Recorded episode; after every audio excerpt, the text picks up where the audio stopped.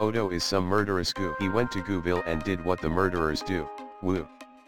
He went to hell and discovered more goo. Pretending to admiral the crew, woo. Used to have neck tricks to do, now he pretends to take sips of the goo, woo. He don't give a fuck about none of this shit. Deep niner over and out of this bitch. Step into the spotlight. All right. Hello, and welcome to the Rules of Acquisition podcast, where we will be going through every single episode, every single season, every single bit of Star Trek Deep Space Nine, the greatest show that's seriously about to get greater. Yeah, yeah. We're, we're on the event horizon of, Yeah, we are. Yeah. With me, as always, is James Nolan hey guys, and Hugh Crawford. Hello, gentlemen. Uh, my name is Wade Bowen, and yes, we are at the end of season three, yes, we are. the point where Mhm. where we're gonna get all our new listeners from all you people that say don't bother with the first three first seasons. two seasons. Yeah. Don't But- pick it up till he gets the goatee in the captain's chair. right? Well, but here he's we got are. the goatee, and you should watch some of this because you should listen to our podcast. Yeah. But there's good stuff even outside of our podcast. There's good episodes in there. If you want to know which ones, you can listen. to. What the fuck am I doing? You're already listening. Yes. okay. Listen to all of our shit. All of This it. is Oh. Tell us about this episode, Hunt for Red Sisktober. yes, this is episode 26 of season 3. It originally aired June 19th, 1995. It's called The Adversary. The Defiant is off to show the Federation's presence to the new Zinkethi government. While underway, the ship malfunctions, and repeated instances lead Cisco to believe a changeling's on board, engaging in sabotage. That's right. So, right off the bat, what'd you guys think of this episode? Oh, I I awesome. I like this episode. Yeah. I, yeah, I, like this I like episode. this episode a lot. Uh, I I, I, yeah, uh, I was fine with it. It didn't blow back my hair, but I was fine with yeah, I'm, I think I'm more with you. really? it. It's fine. Well, I'll save my reasons why when we get to the end of the episode. Okay. Yes. See, I thought I thought this would be a. Uh, I'm I'm excited to hear this because I thought this was going to be a boring podcast of us dick sucking this episode. Oh, I, I mean, I don't have bad things to say about this episode, but uh, uh, wait till the end of the podcast, you'll know why what my thing is. Okay. But I will say, I mean, the way it started off, if it starts off with like, oh, is is Cisco dying? Is he quit, quitting the show? Th- it's this final commander's log. Right. Yes. But no, it's not that he's leaving the show. The show's not ending, or maybe they, yeah, no, it's definitely not ending. The show has four more seasons. He's finally not a fucking commander anymore. Right. I have to say that the writers the writers room was worried because they had a cliffhanger story that they made them change that Paramount made them change and they okayed him making Cisco a captain. So they were they were worried that Paramount was Oh, that like they're gonna let. Paramount was about to let him go, Oh yeah. especially since Michael Pillar was off the show. So there was there is a Why little did Mark Pillar leave the show at this point? I think he went on to write. I mean, the, the movies, the TNG movies and stuff. I think there was just generally just a disengagement by Michael Pillar and into doing the movies, and I guess maybe Voyager. Okay. There was a sense that Voyager would be the main show. well, at and- this point, what was he mostly responsible for creatively? as- I mean, on he the was show? the he, cre- he Anything? was he's credited as a creator with Rick Berman, Right, but and he ran Right, the first two. s- but- he ran the first two up until like three episodes ago, is when Ira Stephen Barrett took over the writers' room. Okay, so wait. wait, a minute. Ira Barrett didn't take over it. Maybe we could blame Michael Pillar for some of the stuff we don't like about the show. early on when we started season three and everything that I read season three, we all talked about Ira Stephen Bear taking over the, sh- the the show role. And though he did have a growing presence, he didn't officially get it until the episode before, like I think the die is cast Oh really? which is when the show tonally shifts. And also because Ira Stephen Bear and everyone in the writers' room wanted to push it to serialization, and you know, like they got pushed back on that until they were like, uh, "We're doing Voyager." we yeah, don't and, care. and they got they were getting major pushback on that from Paramount. Then you have Voyager. Then you have like TNG movies. I think that generally they felt that maybe there was some disinvestment, which allowed for them to have freedom to do whatever the hell they wanted, but could uh, also lead to you, you know, right. All right, you're done. Alright, yeah, I get it, yeah. Like it's nice that Paramount doesn't give a fuck what you're doing on your show, but as long as they keep renewing it at the end of each season. yeah, yeah, yeah. uh, But that was the that was the turbulence. That was the fear that they hit is that maybe the show was going to get canceled or heavily shaken up. So they were a little nervous, but I don't know how nervous. Not nervous enough to care. And Hmm. Right. obviously, there were some changes to the structural changes to the four yeah. season. I mean, it does get Uh, shaken up to a bit, but yeah, they're good. yeah. They're good. It's a They're- good. It's a I good liked feel. those changes, but Oh, yeah. yeah. it doesn't fundamentally change where the show is going. Right. Like it doesn't become a show about something else. So that those fears were unfounded, but those fears were be active fears at this time. Sure, sure. So yeah, like oh, this is a great way to end it. He's finally a captain. yes.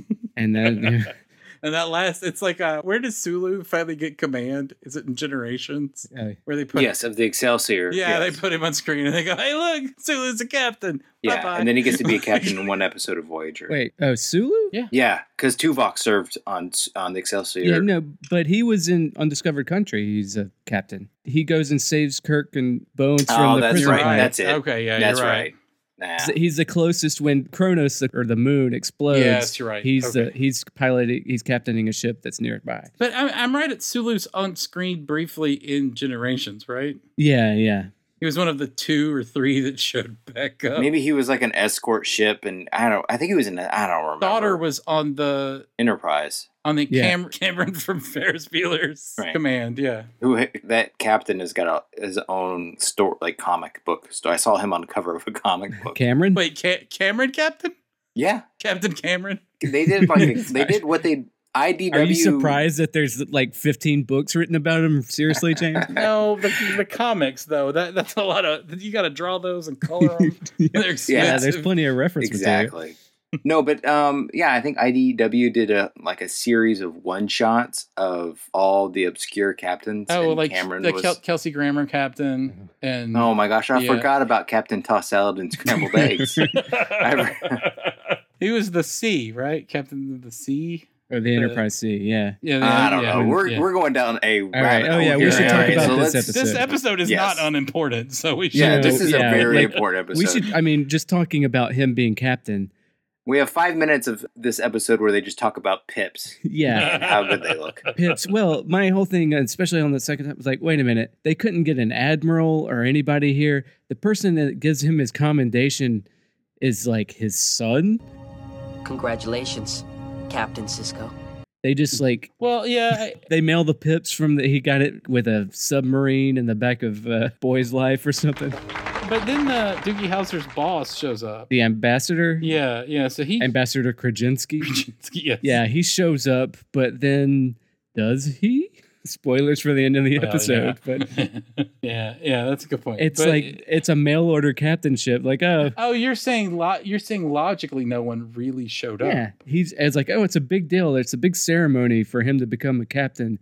Except it's like in the break room at DS9, and they just like they just like, oh, my son gets to give me these, put a like a round little thing on there. It's a big deal, but it's like, But that's the point of the show, Wade, is that as far as the Federation is concerned, somebody did show up. They thought that that person was a legit person. Did they? yeah, th- they thought that Yeah, it was, because but they're- the Federation because didn't it- even know about it. They sent Because it. Spoilers. Odo's lost in translation moment at the end, Oh, where, yeah. because No, Oh, right, right. No, no, that's the hook of the whole show. I know, but is like, that, that but they're everywhere and you don't know who's who. So as far as the Federation is concerned, he knew, yeah. all right, yeah. let's open the kimono a little bit.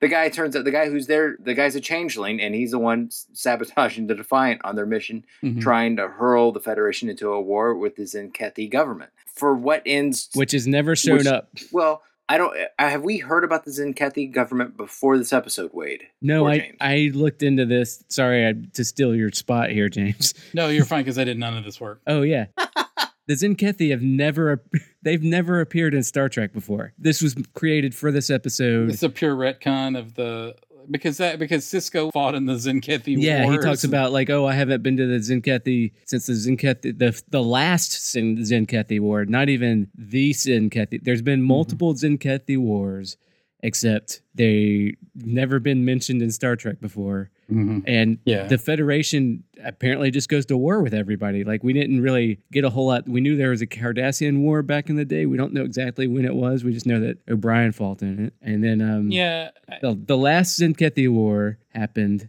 and also so the Federation for being all peace and love, like, they go to war a lot. I yeah, but I don't think I think it's because they're peaceful within themselves. and they're not they're not isolationists, I guess. So you No, they're they have colonies everywhere. So. well that and you have yeah you have to like not only to protect the colonies, but I guess that they are go they there's like a NATO. I guess the Federation is like NATO, and I'll go ahead to like stop the Serbian massacre or whatever. yeah, yeah. Trigger warning for Serbian massacres.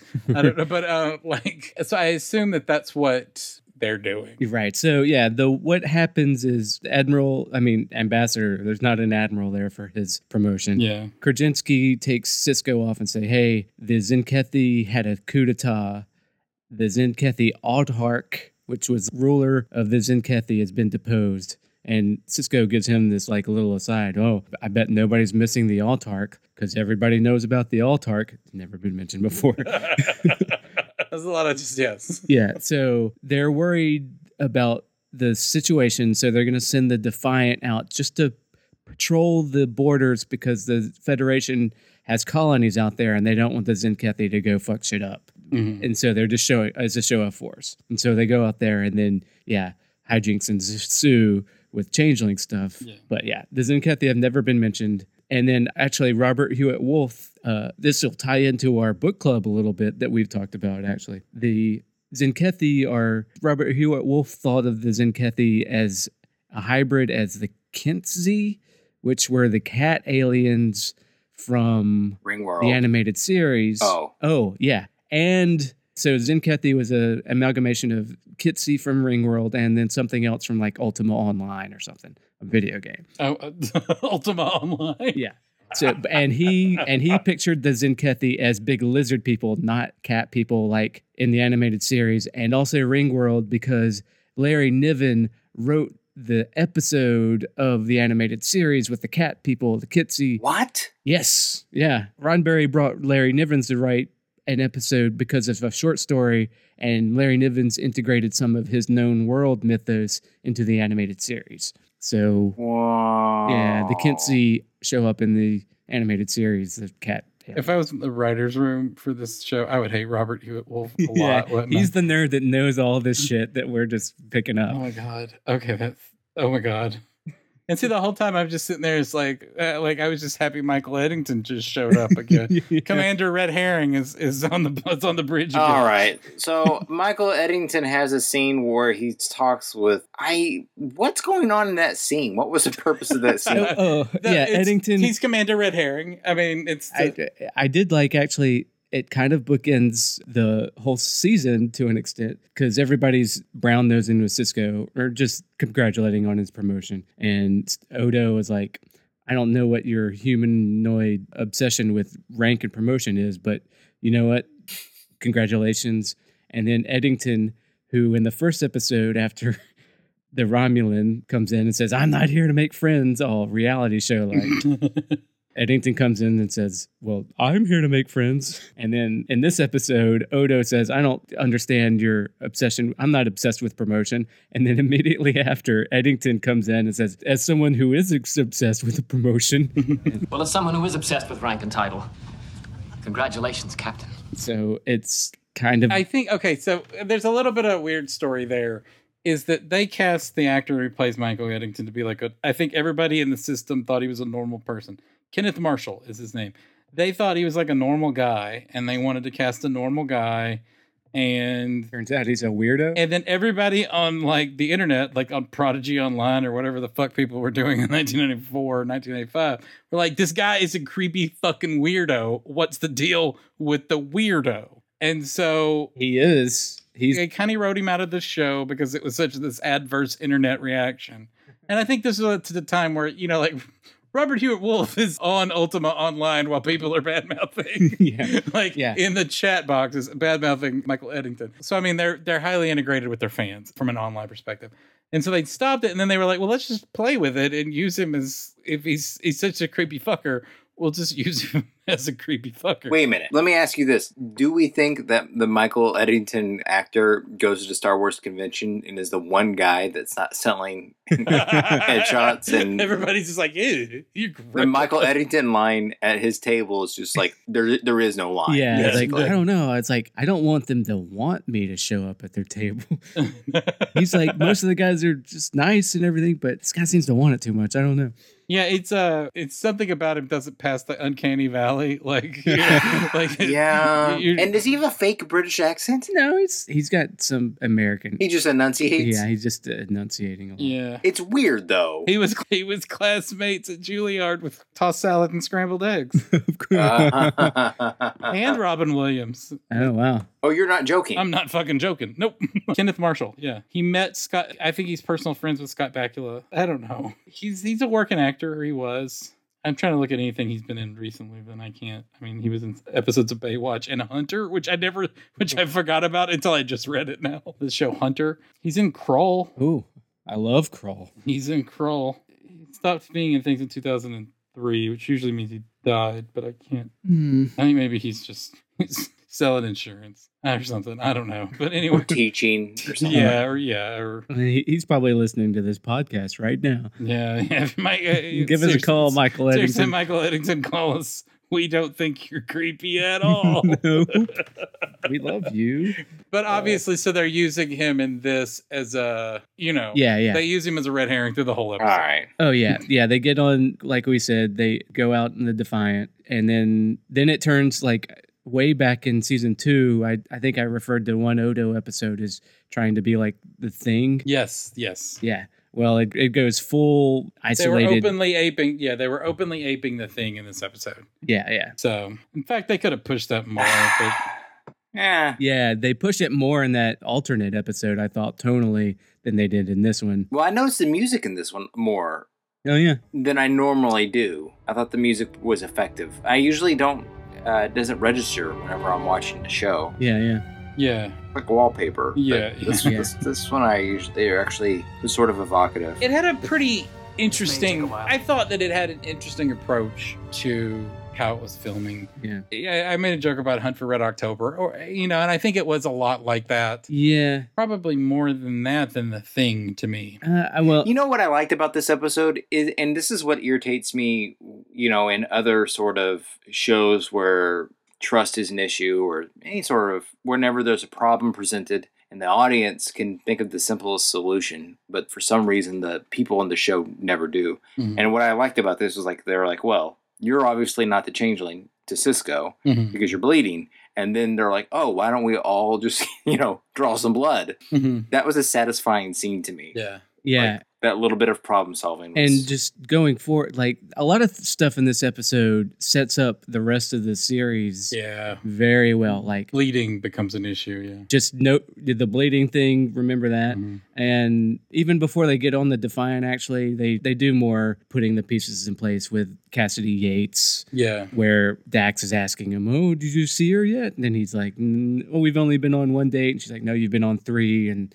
you know, they're just setting that up. Just Yeah. and then also the blood thing and and then at the end of the episode the big bum bum bum moment is also very important well as the end of the season episodes have been like into season two we got the jem'hadar which we haven't seen since the beginning of this season really Yeah, no, like I mean, it's a good reminder of how dangerous it is. Yeah. but, like and specifically, they're obviously they're pretty into the how dangerous the changelings are. So, so they're doing that a lot. Yeah. yeah, Oh, but my th- my favorite thing, bit of growth in this episode is going back to the Cassidy Yates. Uh, Dax is talking about, oh, when you going to see her next? And, then it's like, oh, uh, he's got a date planned where they're going to go to the Hollow Suite and watch the 1968 World Series, which, okay, fine. But no, no, you don't no, understand. not okay, fine. That's where uh, that's uh, Bob Gibson. yeah, yeah. Well, no, no. What I'm impressed is they, f- wasn't it in the 1964 world, That's world both, Series? wasn't it? well, I don't care. Actually, keep I going. don't. Keep make keep making your point. Keep making your. I point. don't even give a shit about the World Series.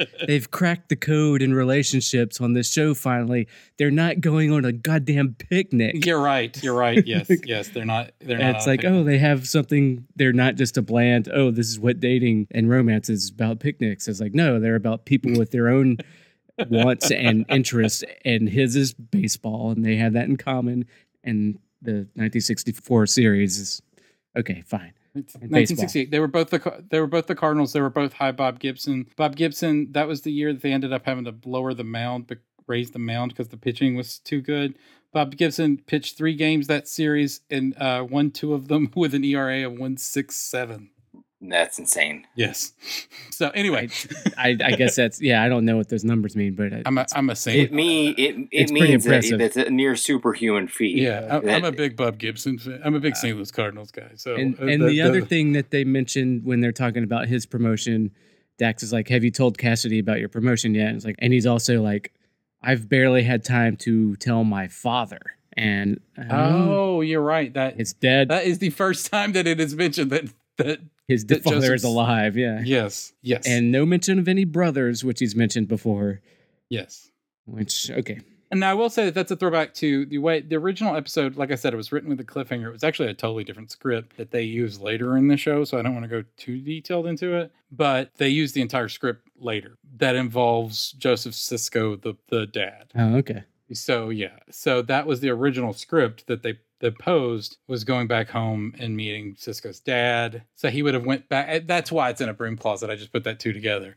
It's because they didn't have a good idea. He was going to Uh, go home to get promoted oh yeah, and then okay. the plot unfolds. Yeah. Oh, I- so I, think I know exactly what episode. you're yeah, you talking know about. exactly what you're talking about. It's the one where they Uh, go back to her. That's- yeah, yeah.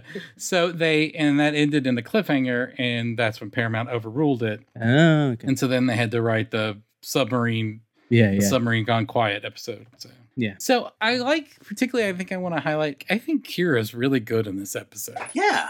It's a little thing because she's not important. I mean, she's not like a key character in the episode, but her interplay, she's dealing with this heightened stuff and this suspicion and all of this sort of intensity, but she, you can tell that she really worked on her character. Like she's worked on her character quite a bit hmm to where now everything she's doing is is kind of low key with all of her stuff with Mott the Barber, who's not Mott the Barber, but is You're saying that she can modulate. she can modulate and everything that she does in that inter- that tense interplay between her and Mott the Barber The Bolian, yeah. the the Bolian is is all very sort of subdued and and, and interesting. Yeah. yeah, Like, he and- doesn't and it- even have a name in the if you're watching the subtitles, it just says the Bolian. The or- Bolian, Or, Bolian. But you know, whatever. Mott, Mott's brother. Um, yeah, yeah. right. but you know, because he goes, I don't. She goes, you don't trust me, and he goes, I don't, and she goes, I know how you feel. You know, and it's just it's Yeah, very sort of and it's full the thing where like anybody could be the monster. yeah, and it's just it's downplayed, and it's downplayed a lot like. I guess in the way they play it in the thing with Kurt, you know, because it's Yeah. Kurt Russell and Keith David, and neither one of those are, oh, both of those are cool actors. Yeah, yeah. and and even Wilfred Brimley and like everybody's kind of cool in that movie, and it sort of sets the the horror as being that everybody's response to it is kind of low key Yeah, yeah. and kind of fun. So uh, like that that adds to the tension, and I think that not a visitor season one would have been like, of course I don't trust you, and like Yeah, and yeah, she yeah. and she didn't do that, and it, uh, and she and it was it's a full character. It's it's what you want Yeah, yeah. in these shows. She's got like four lines. None of them are super important, but she's got a thing to do. She's got some business, and she does it really, really well. And it draws you in, and you feel that it's a character that has a place in the show, and not just a you know you like it when it cuts to her. Yeah, yeah. Yeah, I just wanted to call out that I thought she was particularly nice in this. hmm I think every nobody's doing a bad job here. Everybody's pretty good. Yeah, yeah, it is. Yeah, and I'm- there was no. I'm just setting you up to say Bashir sucked or something, but no, I think he was fine too, right? He was fine. Yeah, I, don't, I mean, no, he. uh I mean, obviously there was a lot of business around him. You know. Oh yeah, yeah. But no, no, I mean, I think he did it all fine. Yeah, yeah. He meets like O'Brien is in a Jeffrey's tube fixing something, and then he hears a noise. It's very, you know, horror movie stuff. And then Yeah. Julian comes up and he's putting something in the medical bay pod for a new console. Blah blah blah. And then O'Brien checks his work and it's like, oh well, okay. Those extension courses are pretty good for an ext And Yeah. and then, so you're setting up who is going to be the monster here. Eddington has another scene where he goes and is all wormy and slimy to Cisco again, where he's talking about, Yeah. I, I really agree with uh, that thing that O'Brien said back there. It's like, yeah, you said it the first time. he's also really wormy to Odo later. yeah, I- yeah, yeah. What, and he's like, what would you be doing? What would you be doing if you were? You know? yeah, yeah. And he's like, oh, yeah, can't you just tell us they're your people? He's being a little bit racist. oh Like, yeah. You know how your people talk, right? And Odo's like, Yeah. no, I, I wish I did, but I don't. right. well, that's too bad. And he's sweating, and it's like, what? You don't sweat? You're basically saying if Eddington was the pre- uh, the president of the federation, he'd, he'd put Odo in charge of public housing. No. yeah. yeah. You know how your people are. you know, Right. I'm not saying anything's wrong with that. Everybody's got Right. different gifts. Public buckets. Anyway, um, so but uh, no, yeah, okay. So that, I have a nerd corner bit. It took me like a minute to like. I knew I had a nerd corner going into this, and it lit my mind.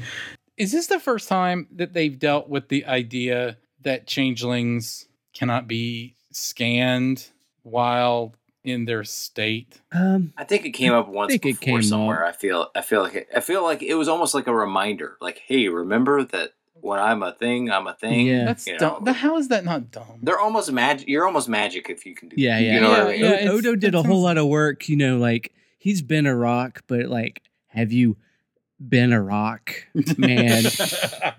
and I get that, that, but I just thought that, like, surely we can spectral scan and we know what stars are made out of. From like, how can you not tell if like a bit of goo is looking like a rock or is a rock? It's Like- a little weird because you know they talk about his DNA. Are they changeling on an elemental level? Yeah, that's what he's proposing. Is because they scanned as human, so he had like human organs, and which doesn't make sense because Can't eat. when he can't fuck, They've he- talked about his DNA in the med lab and stuff. ah, so so s- weird. you know, like s- uh, O'Brien when they had that last uh, Lovecraftian horror one in season two, where and then O'Brien's like, "Oh, your DNA does blah blah blah," and it's like, well, if they're doing scans of bodies and he's human, th- that means they can change to replicate human DNA, even. so, in all intents and purposes, they are human at that point. Right. yes, But I mean, so, like, this is like getting all hung up on that what the universal that's translator angry nerd. how come klingons speak klingon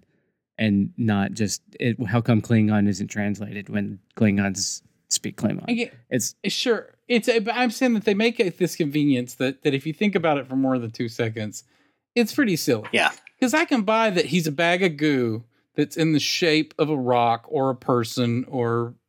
Redacted. But like, I I I can buy that. But if you were to cut it with a sword, you cut into the ball of goop. You don't cut into like a thing. And so that's what I don't really get. Why can't the scanners pick that up?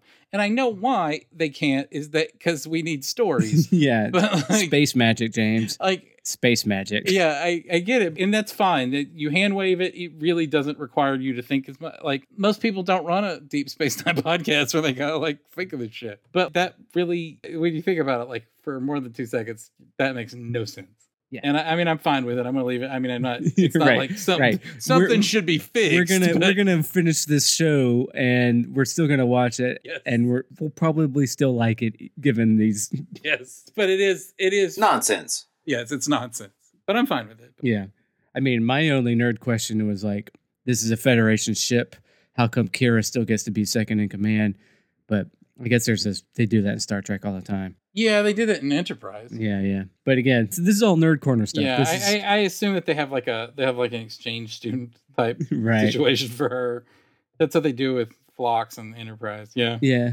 But, you know, I could see her being second in command on, on DS9, but she's in a Federation ship now. So I feel like it would fall to Dax or somebody else. But again, you're. I mean, you, you, it would be an interesting complication right. if she wasn't allowed Yeah. entry onto the the, the vessel. You know. but it's it's too convoluted to like spend a minute of your 44 minute runtime trying to do that. And she's like, she's Yeah. she's second in command. She's going to be second in command.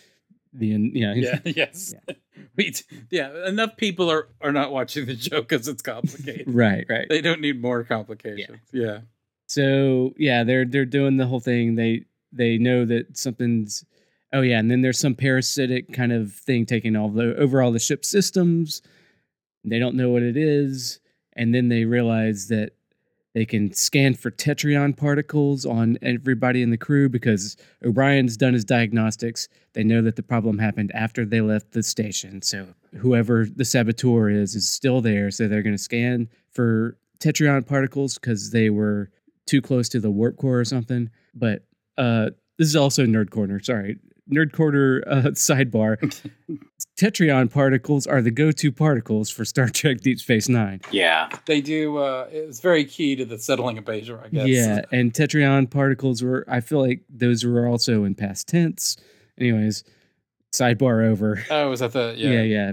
Technobabble they can scan for. that was trapped into the ablative armor. Yeah, yeah, yeah. So that happened, and then they scan, and then then you, they figure out that it's a changeling, and then we go full thing. Yeah. Then yeah, there's the you think it, they set it up to maybe it's Eddington, maybe it's Bashir, and then we know that it can be anybody. Yeah, so he does. He it's a pretty clever little thing, and they end. It culminates with this sort of interesting thing where, like a good O'Brien moment, I thought was uh he's trying to get control of the ship, and that's his his mission. He's got a certain amount of time. Oh yeah, he's gonna get rid of the force fields, and he's got seven minutes before the self destruct sequence. Yeah, and so there, he's got to do all this stuff, and the self destruct sequence Alpha, Cisco, Beta Two, Beta. Kira. So he does that, and then while he's in there, Odo jills into the room, and then another Odo jilts. So they're, they're chasing the two. yeah, So you have this classic chase off, and so both are trying to convince O'Brien that they're the real Odo. right. And my favorite thing is that Odo's just kind of like, I don't give a fuck. Like, Yeah, I'm just like- gonna finish my job. That's how you know it's the real Odo. yeah. And then O'Brien is even like, man, I can't deal with this right now. Just Yeah. keep a phaser on both of them. Yeah. I got work to do. Look, I've more important things to do than play Choose the Changeling. Yeah, maybe that's my one knock about this show, about this particular episode, is that for as freaky deaky as things were getting, uh, it doesn't feel like the the tension was really ratcheted up very much. yeah, It was I- kind of l- logy, I guess. See, I didn't find it logy. I just thought that they were underselling it, and I liked that at this time. Yeah. Normally, I don't. Normally, like there's loginess like that. right. that untapped potential of I openness. But like for some reason on this episode, it didn't bother me, and I think it's just because the general plot was kind of working. It didn't bother me because yeah, the plot was everything was tight enough. Yeah. Yeah. That, but it, I think there was a general. I don't know. no- it- there wasn't a whole lot of weight to it. I Uh, yeah, guess. that's I don't kind know. of where I fall on it. I really All right. Well, I didn't want to tip your hand. And then Cisco, yeah, O'Brien and Odo is like, "Oh, you went kayaking," and the other Odo is like, "Yeah," and you left the fort behind, and the other Odo is like, "Yeah, fuck you, everybody can tell that out." Mhm. I gotta finish my job. Yeah, and then, then so so they choose the changeling or whatever. I don't have time to play choose the changeling, and then they use some state of the art morphing technology to morph Odo, and and he knocks out O'Brien and knocks out the other guy that with the phaser on him, and then and then at the beginning when they were confining people to quarters, Eddington is passing out phasers, and he's like, "You sure you don't want one?" And to Odo, and Odo has earlier on in the episode, Odo has said. I've never felt the need to kill anything and I've never needed a weapon. And then shit gets real at the end. There's a changeling fight and they've never hurt each other. And changeling fight means they absorb into each other and They do. it's, They tickle each other's insides. yeah. And then O- Odo overpowers the other changeling and they've had to disable the, the force fields. And he, this is the first time that the warp core room and the You're right. You're right. That's the first time we saw it in the it's Defiant. that- yeah. The first time that set has shown up, yeah, because they need it th- for the climax where Odo puts the other changeling and burns him up onto the warp core and kills him, and it's the first time a changeling has ever harmed another. It's. A, I guess it's a testament to the stability of these engines that routinely people get thrown in them, and it doesn't cause knock or turbulence or anything. Right. Like, like they just basically, yeah, they just work just fine, disintegrating people or not. So I, I think that that. well, usually they have a force field around it. And yeah. Um, And, O'Brien's had disabled it, so that's why. And the room's going to heat up. He says, Oh, it is getting hot. Yeah. Yeah, Hey, yeah. You're right. You're right that they're doing all of this stuff. So, yeah, no. What do we think about Odo killing people? Like, making a big deal about not killing people and then killing. "It was a little like." Weird to me that like how It was a little low key. Yeah, like how out of the, how how big a deal it is that Odo has never killed anybody,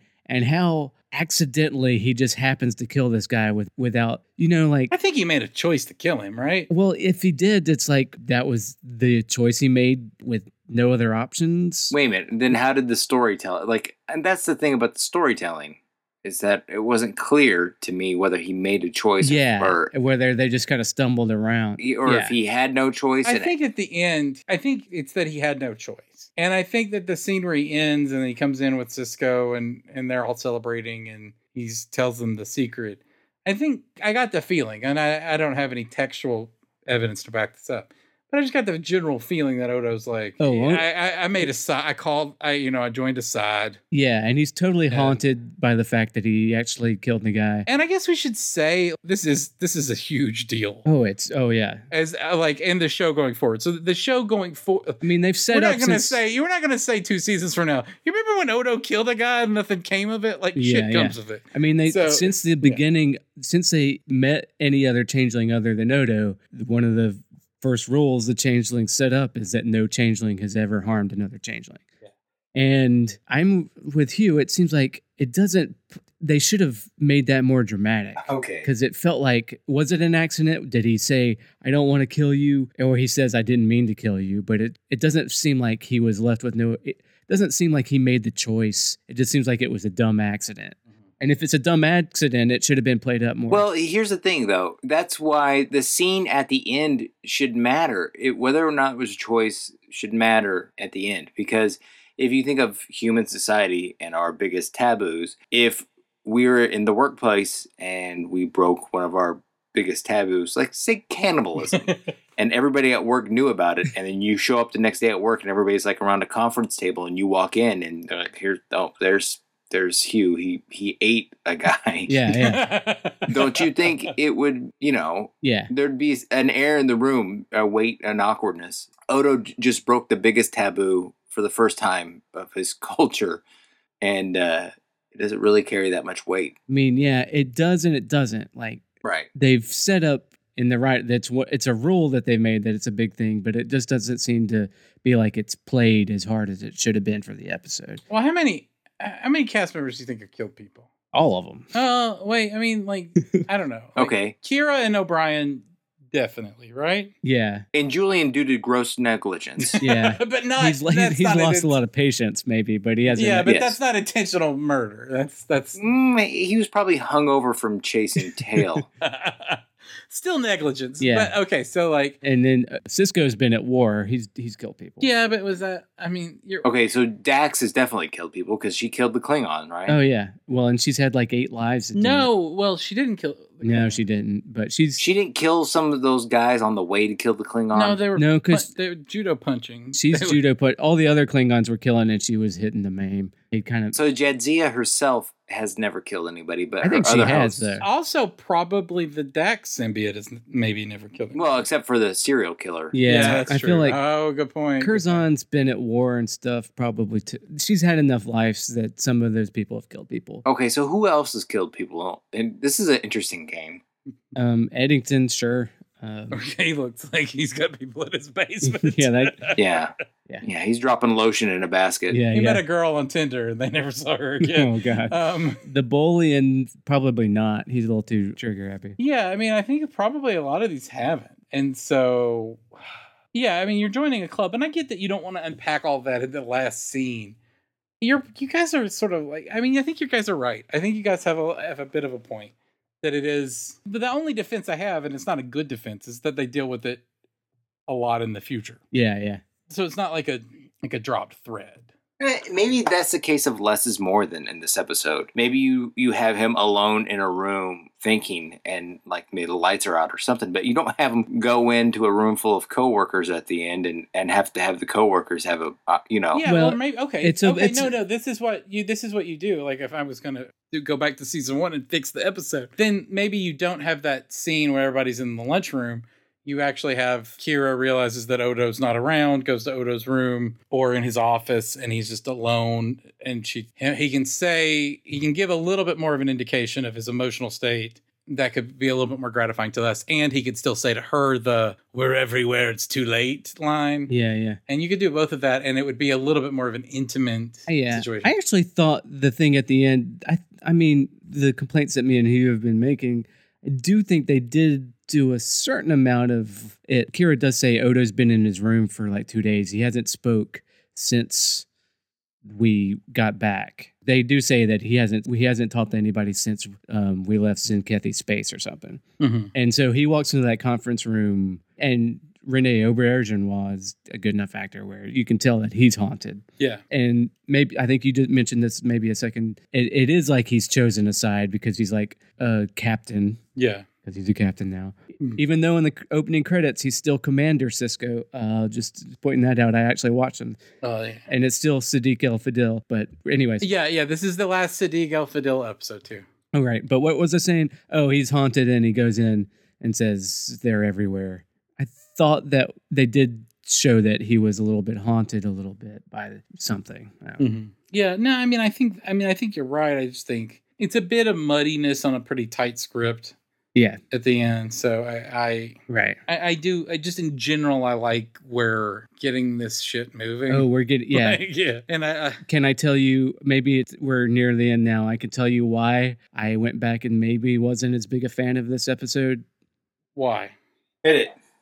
is because I watched the next episode and it's fucking amazing. Oh. Yeah. Oh, oh, oh, oh. yeah, yeah, yeah, yeah. That- Oh, plot twist. right? Season four, episode one. Yeah, like Uh, it's uh, it's it's everything I like in Star Wars. Shrek. yeah, All like, right. Well, I don't remember what happens next, so don't Yeah. don't I ruin it. won't for ruin me. it. I'm just saying I watched ahead because like oh I, that was a good episode. I want to watch more Deep Space Nine. I'm gonna watch and it's the next it's the beginning of the next season and it's like oh my god that was oh the people that say don't watch till season four they're wrong but I see why they say that because season four starts off so great. Yeah. Okay. Do you guys want to get into guessing the stars on this finale? Um, Other than Lawrence Pressman. but um bump. From, uh, no, yeah, no. I, I do like, he's been on multiple episodes. He was in Second Skin. I like this guy. I like the workers in these episodes. And this guy's a great Hollywood worker. He is still making movies. He's in a movie this year where he's playing uh, like Omar Bradley or something. That guy's a worker. He's he's one of the greats. He's been leads. I meant the IMDb stars. right. uh, I know, but I Lawrence Pressman is good, and he's good in this. He's the changeling. He rocks ass. He was the guy in Second Skin. He rocked ass in that too. Yippee, Lawrence Lawrence Pressman. Okay, that's it. Okay, I Um, oh. as far as what I would guess, 8.0. see, I feel like you you, you invited me to go low, so I'm gonna take it. Seven point eight. This has got 674 votes, and it's at 8.2. Oh shit, All right. going low was I stupid. was like, it's the end of the season. Uh, yeah, that's true. I'm gonna look. I'm gonna look real quick to season two and see what the rating was for that in comparison, as far as You're- you're doing compare s- it with the Jim Hadar. How yeah. Oh, yeah. that's it. People gave that one an 8.5, Hmm. and season one finale. Uh, is- I think that was the one where Kai Wynn yeah. had Yes. some shenanigans. Uh, in the hands of the prophet was an, a 7.8. It's hard to follow duet. So yeah, it didn't feel like this. This episode didn't have quite the punch. I didn't think of uh, the Jim Hadar did because the Jim Hadar. Yeah, I don't think it. It sets up that most of the punch is in the final line of the episode where Yeah. we are everywhere is a big. Oh, they're like, we're not fucking around. It's going to be all like weird changeling dominion stuff. Yeah. Weird Yeah. paranoia. Mm-hmm. And I, you know, I mean, that's not. I mean, obviously they got it from the thing, but that's also sort of the key element to to Battlestar Galactica too. So I think we're trying to Oh, yeah. Oh, oh. Oh, sort yes. of draw parallels between the two. Yes. Is that this is where a lot of the the emotional beats between what comes later? Oh, yeah. and, I, and- yeah. and Battlestar is a I can't is- is believe, big. obviously. Yeah. It's Cylons. yeah, yeah.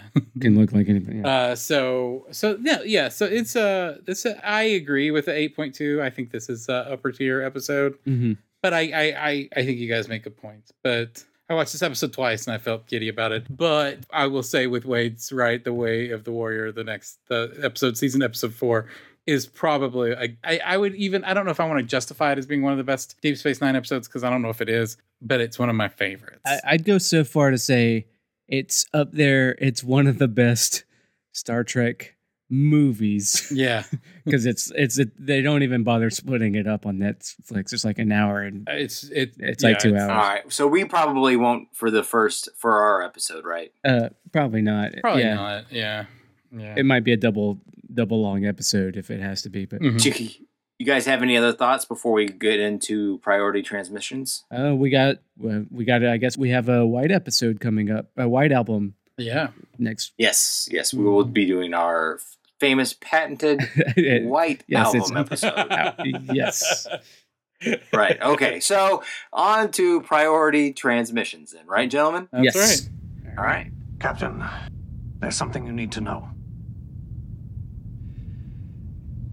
The changeling, before he died, he whispered something to me. Go on. He said, You're too late. We are everywhere. All right, and yep, here we are in our uh, next segment. Our uh, messages communal with the Great Link, our feedback segment, whatever we're calling it. Um, oh, oh, this is for um, the season finale. Y'all have any further comments about? Oh, this is going to air on the adversary. Yeah, how about that adversary, boys? Woo-wee, yes. we got uh, i mean i guess we could preamble by going that like these things get more fun uh, for us at least uh, the next few episodes that I, I i'm looking into the future and i'm pretty certain of the results All right. Yeah. So this is all right. We can jump right into uh, this. We've got a voicemail here from Greg. Hey, this is uh, Greg from North Carolina. I was calling first off to say uh, I've been wrong about the placement of the Hippocratic Oath for the Sheer episode where I've been like, oh, there's going to be good things coming. You'll see how great he is. It's near the end of season four, not season three. I feel a little dumb about that. Uh, second, after listening to you talk about facets, I realized something, and I'm not sure if that was something that was cut or you guys didn't think of it.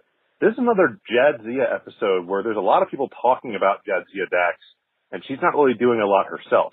And part of that's the structure. You know, she's there to learn about herself from the different facets of her personality uh, from the other people. But it's still a little weird to have another Jadzia where it's like, oh, well, you know, Jadzia, isn't she interesting? We'll tell you that she's interesting instead of letting her be interesting. And that's not really a great look. Even when it makes sense to go like, oh, you have this little hand gesture from me. You got your interest in this from me. And it's certainly part of her character. It's not really good that Terry Farrell basically is standing around going, like, oh, okay, that's interesting. I guess that's who I am to the other actors who are doing the funny voices. It's not a bad episode. Like I said, it's part of the structure as opposed to other episodes where you talked about her and it's like, why is she not more involved? but it still is part of an unfortunate trend of Terry Farrell having to sit there and either be unconscious while other people talk about her or be told how she is and who she should be. You know, she's not the great actress, but she's also not really being well served by the writing, and that means that it's hard for her to display what acting skills she has or even grow what acting skills she has. Uh, anyway, that's it. Have a good day. All right. Yeah. Facets. yeah It's not the worst. uh, well I think that's a tagline for the episode too. um, no, he makes up a good point. It's just like if you want to ever show a Jedzia centered episode where she shows some agency, uh, this isn't it. Yeah, mhm. facets is not the episode for you.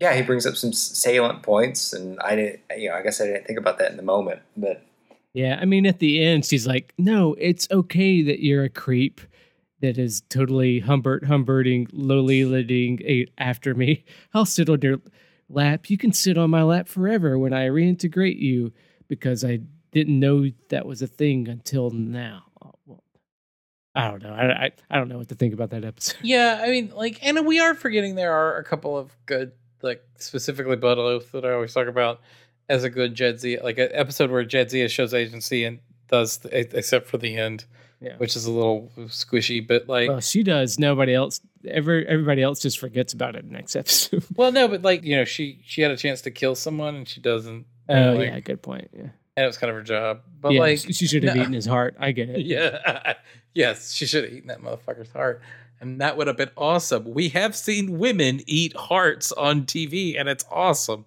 We should try that. Where, where did Uh, we see it? Game of Thrones, bitches. Oh, okay. I forgot. Jadzia, mother of dragons. Hashtag Jadzia, mother of dragons tags. But no, I like, yeah, I agree. I still think that the, the continuing problem is not the, the, the show, the people, the writers, the directors, the show is not working with her enough. I think up until this point to really like she could be i think she's better than i mean I, I- you know you made you you hired her you know like work with her you know like yeah, yeah. like I, I wasn't there when you hired her. I might have told you no. I think. I think. but I, you know, yeah. Well, you just they just misused her. I like Terry Farrell. I think as, as a person. a person, I think she, She- she has a She good she, seems like a great person. has a good look. not, a not great- I don't mean that in as a creepy way. Uh, I mean, I'm not talking like she's a a looker. No, buddy. no, no, no, yeah, no. Yeah, I know. And to be honest with you, they don't sexualize her that much. No, they don't. Yeah, yeah. So, like, I mean, we talk, but we don't. They don't do it a lot. Right. She, she's not Chase Masterson. Right, right. Yeah. Renee Aubergenois has a great look.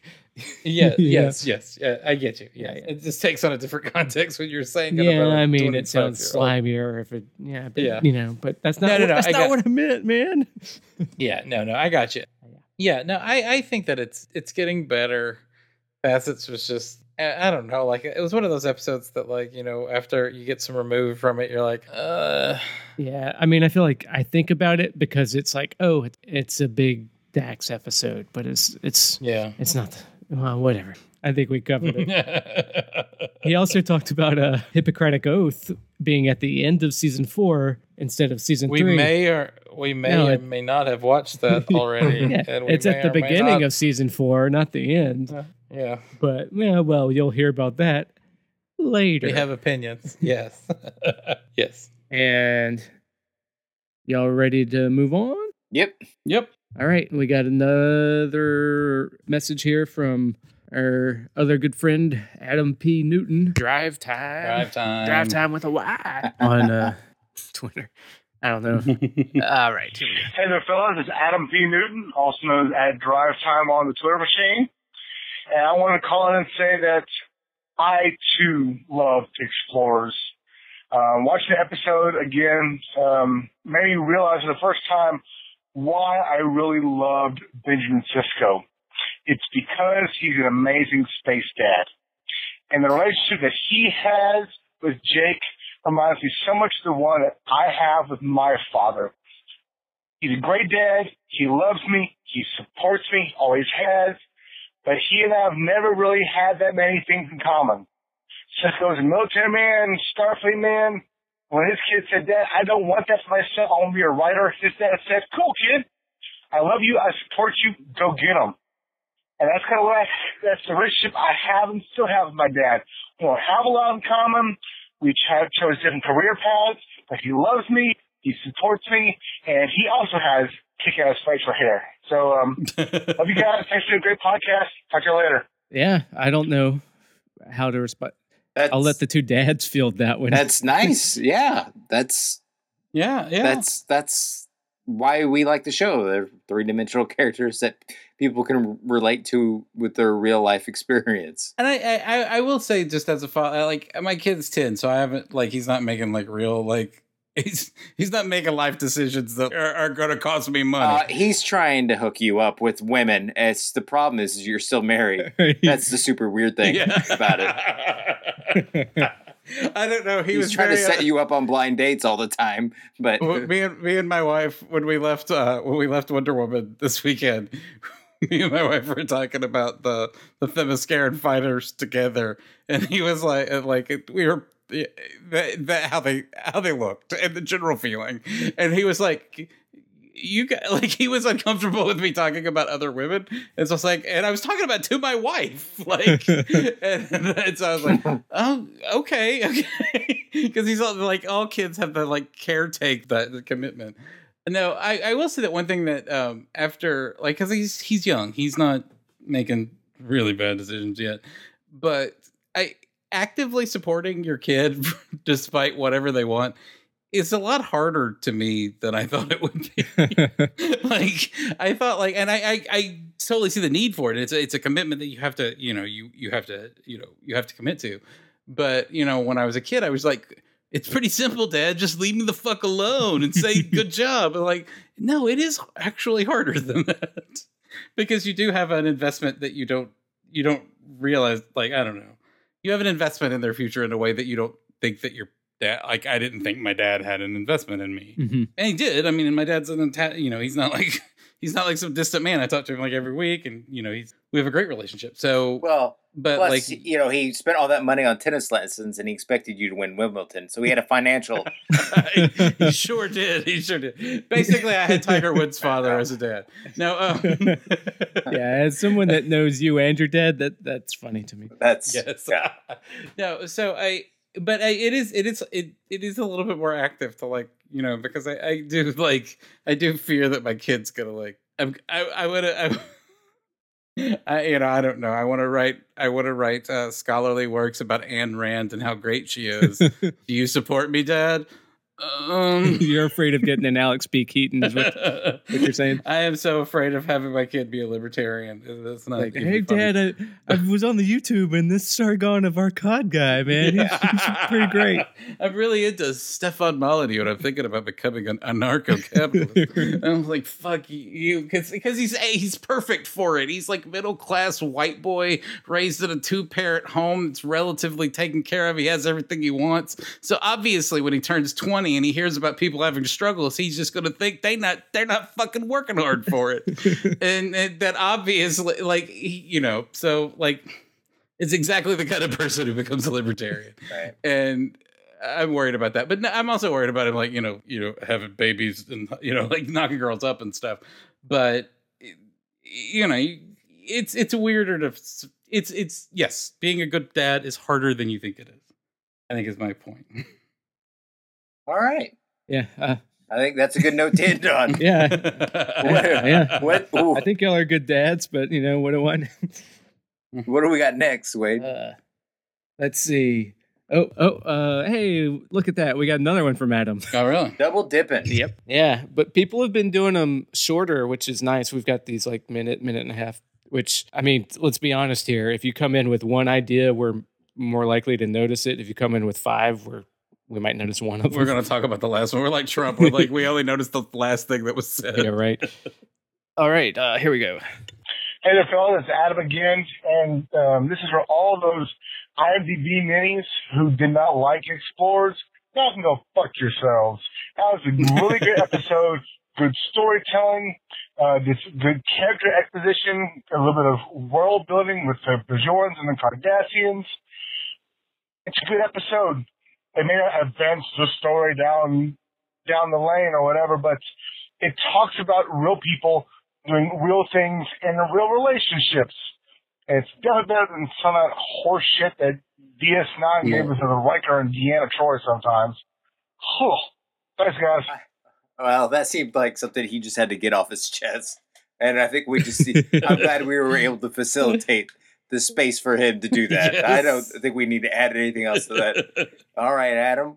Good on to you for getting that off your chest, buddy. The, the explorers haters better better uh, come strong or not at all after that. yeah, yeah.